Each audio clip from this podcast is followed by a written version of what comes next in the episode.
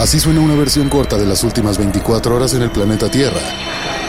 La conversación del mundo, aquí, en el Brief, con arroba el Che Arturo.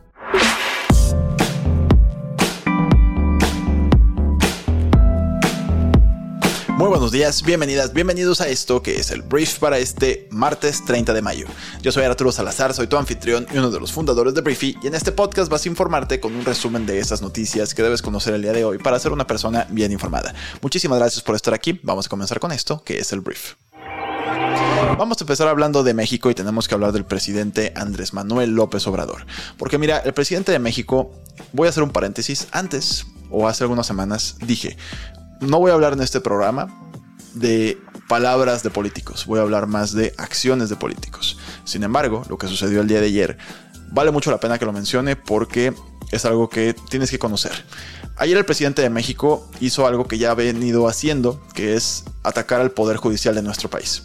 En este caso, las palabras que utilizó fueron mucho más fuertes, mucho más duras y serias de lo que normalmente hace.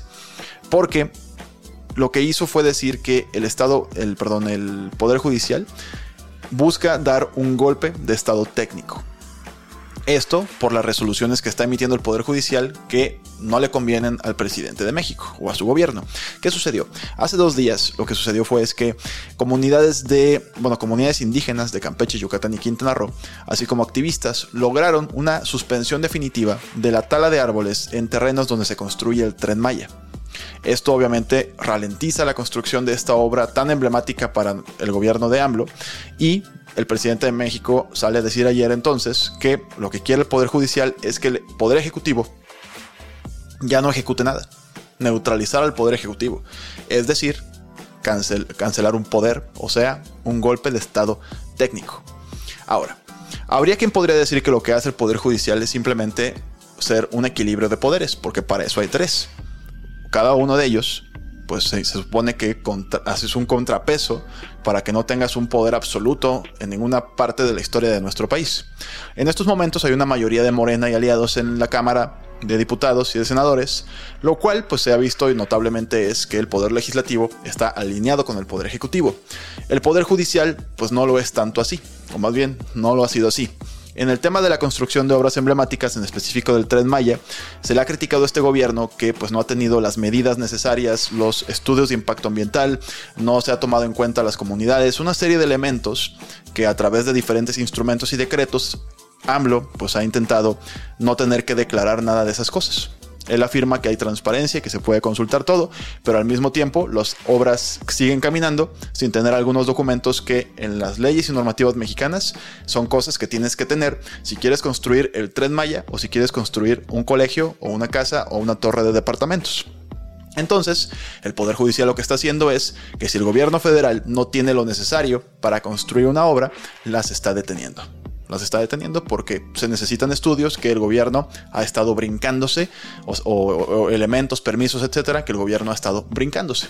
Entonces, tú puedes estar a favor o no del Poder Judicial, pero tendríamos que medir con la misma vara la crítica que le hacemos a una persona que destruye tal vez un patrimonio histórico, una casa vieja para hacer una torre de departamentos, o esa persona que quema un bosque en Jalisco de la primavera para construir un desarrollo inmobiliario tendríamos que medir con la misma vara eso que alguien que quiere construir un tren Maya o una obra de la que tú quieras, saltándose los permisos y requisitos necesarios para hacerlo.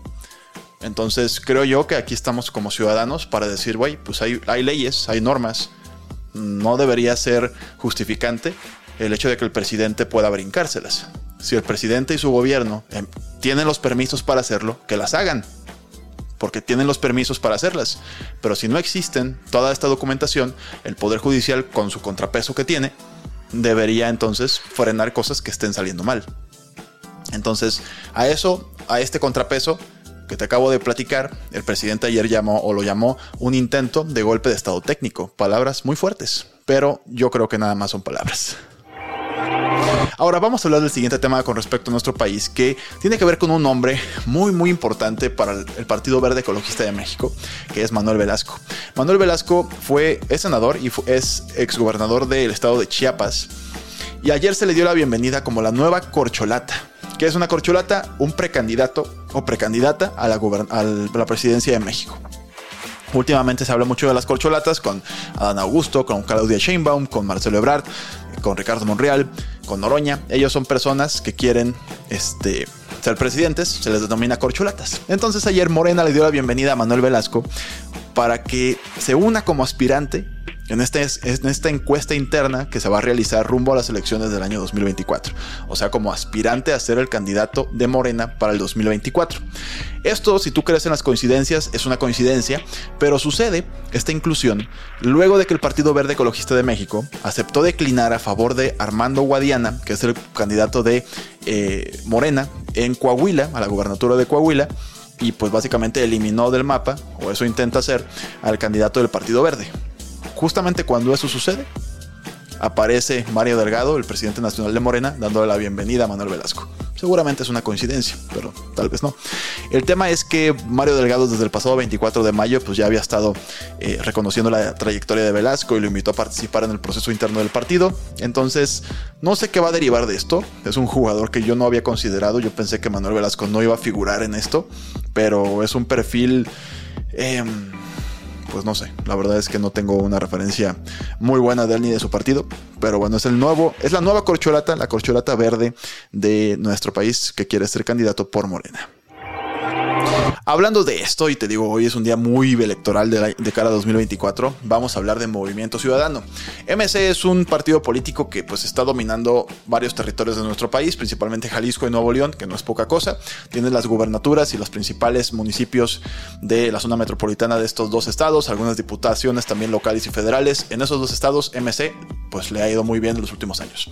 Entonces, ¿qué sucede? Que ayer su dirigente nacional, que se llama, em, se llama Dante Delgado, salió a decir que MC no está dispuesto a aliarse con el PAN, el PRI y el PRD en la Alianza Va por México, lo cual en teoría es necesario para que realmente puedan competir contra Morena según las cifras actuales. Las encuestas al final podrían variar de aquí entonces, pero Dante Delgado dijo, no va a ocurrir.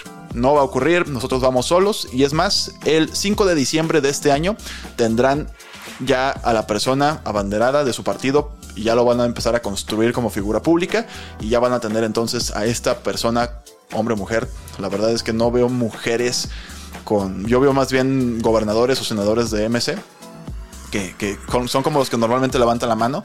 Pero bueno, el tema es que el 5 de diciembre tendrá MC a su candidato o candidata a la presidencia de México para el año 2024. No planean aliarse con el PAMPRI ni PRD. A ver qué nos va, a ver cómo nos va. Vamos a hablar de las noticias más importantes del resto del mundo y voy a empezar hablando de Rusia porque ayer Rusia lanzó un raro ataque durante el día en contra de la capital de Ucrania, luego de dos noches enteras de intensos ataques con drones. Ucrania informó pues que destruyó todos los misiles que lanzaron, sin embargo Rusia dijo que alcanzaron sus objetivos. Ya tiene Ucrania muchas herramientas antimisiles donadas por las principales potencias de Occidente y con esto entonces eh, fue lo que ocurrió, se está intensificando el ataque ruso, quieren de alguna forma mermar algo que se le llama la contraofensiva ucraniana para, según Ucrania, expulsar definitivamente a Rusia de su país. Y los rusos están usando drones para intentar frenarlo. Pero bueno, em, lo que está haciendo Rusia es apuntarle principalmente a la infraestructura y las defensas aéreas de Ucrania a las afueras de la capital. No hubo ningún lesionado, no hubo ningún muerto. Eso fue una gran noticia. Voy a hablar de algo terrible que está ocurriendo en Uganda porque este país promulgó una de las leyes contra la comunidad LGBT, en específico los homosexuales más duras del mundo. Cualquier persona que pues, haya tenido relaciones homosexuales, ya que, que ya era ilegal, perdón, se enfrentará a cadena perpetua. Pero, o sea, ya era ilegal ser homosexual, pero ahora si tiene relaciones sexuales homosexuales, será cadena perpetua. Quien tenga sexo gay con menores de 18 años o personas con VIH podrían recibir la pena de muerte. Pena de muerte. Entonces, los grupos de derechos humanos dijeron que la ley pues, va a obstaculizar el tratamiento del VIH-Sida y el presidente Joe Biden de Estados Unidos amenazó con sanciones si no quitan esta ley. Yo creo que no les va a importar realmente, yo creo que la van a mantener, pero Uganda ya promulga una de las leyes en contra de la comunidad homosexual más, más duras del mundo. Hablando de Joe Biden, tenemos que hablar de Estados Unidos porque mira, em, hay mucho drama ahorita con el tema del el techo de la deuda, la, una votación que se va a hacer antes del primero de junio para que Estados Unidos no entre en default y sea incapaz de pagar sus deudas, lo cual provocaría una avalancha de incertidumbre económica en todo el mundo.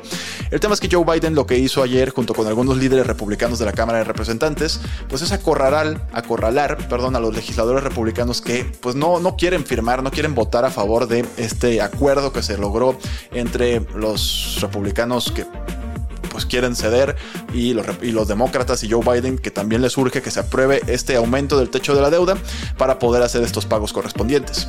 Sin embargo, a pesar de que em, no quieren, hay 60 republicanos que al parecer podrían votar en contra, pero no serían suficientes para que el proyecto no pase.